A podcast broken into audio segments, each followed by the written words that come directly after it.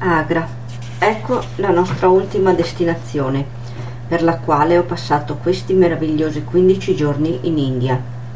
Non si può nemmeno immaginare di visitare questo meraviglioso e contraddittorio paese senza concedersi di vedere il Taj Mahal. Il Taj Mahal si trova sulle rive del fiume Yumana ad Agra, in India settentrionale. È una lacrima di marmo poggiata sulla guancia del tempo, Tagore. Taj Mahal significa Palazzo della Corona. È considerato uno degli edifici più belli e affascinanti. Dal duemilasette rientra nelle sette meraviglie del mondo e in parte questo magnetismo è dovuto alla leggenda che lo avvolge. Oggi, seduta davanti al Taj Mahal, in quell'ora tranquilla dove il sole comincia ad essere rosso e la luna bianca, prendo il mio diario e leggo una storia commovente che avevo appuntato per non dimenticarmi. Me la raccontarono quando arrivai ad Agra e dice così. C'era una volta un principe chiamato Kurram, che era stato educato nelle più difficili discipline del sapere: astronomia, grammatica, matematica, filosofia, e inoltre parlava arabo, la lingua del Corano, e persiano, la lingua della corte. Un giorno che passeggiava per il bazar, tra il fracasso dei mercanti e gli stivatori di elefanti, i suoi occhi si incontrarono con quelli di una ragazzina di quindici anni.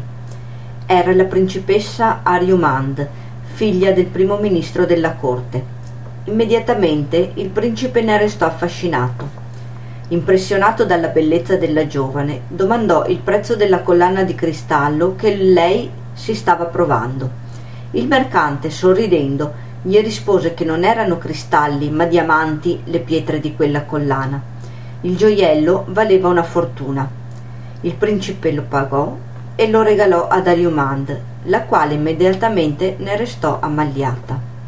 Dovettero invece aspettare cinque anni per unirsi in matrimonio, perché non si erano potuti vedere per tutto quel tempo. Anni dopo essersi sposati, quando il principe fu incoronato, passò a chiamarsi Shah Jahan, imperatore del mondo, e lei Mumtaz Mahal, la eletta del palazzo. Quattro anni dopo aver occupato il trono, l'imperatore subì la peggiore tragedia della sua vita.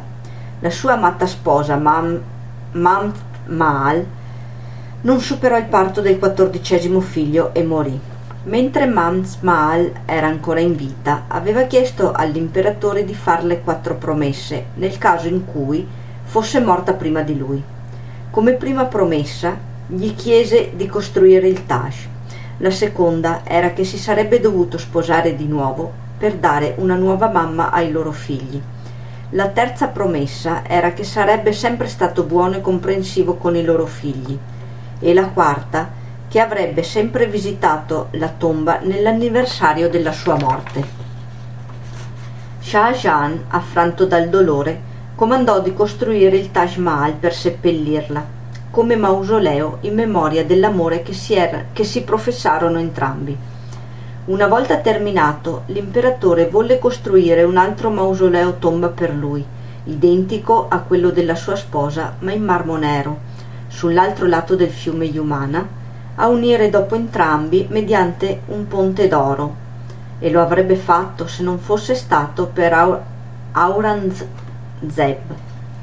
Approfittando dello stato depressivo e della profonda tristezza nel quale era sprofondato l'imperatore, Aurangzeb, terzo figlio di Shah Jahan, accecato dall'ambizione, tradì tutta la sua famiglia, uccidendo i suoi fratelli, eccetto due sorelle, e strappando il potere a suo padre, per poi rinchiuderlo in una torre del Forte Rosso di Agra di fronte al Taj Mahal e le due sorelle sopravvissute nell'altra.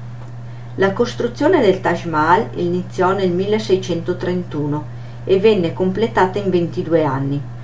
Probabilmente furono più di mille gli elefanti utilizzati per trascinare i pesantissimi marmi e leggenda vuole che tutti i lavoratori impegnati nella titanica impresa furono amputate le mani al termine della costruzione, perché Shah Jahan voleva che l'opera non perfettibile non fosse mai più ripetuta.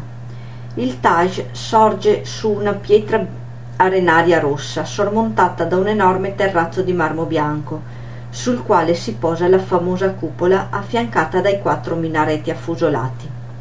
La cupola è fatta di marmo bianco, ma la sua posizione vicino al fiume fa sì che un magico gioco di colori che cambiano durante le ore del giorno e a seconda delle stagioni diano al Taj Mahal riflessi di colori che lo rendono unico ma sempre diverso.